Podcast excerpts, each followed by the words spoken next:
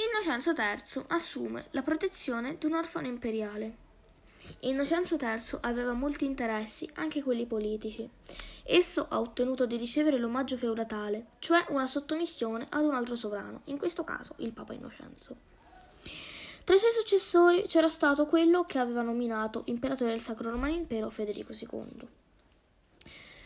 Federico è nato a Iesi nel 1194. Dalla parte di padre lui appartiene alla casa di Svevia, da quella materna invece il regno di Sicilia. Affidarono il ruolo di tutore a Innocenzo.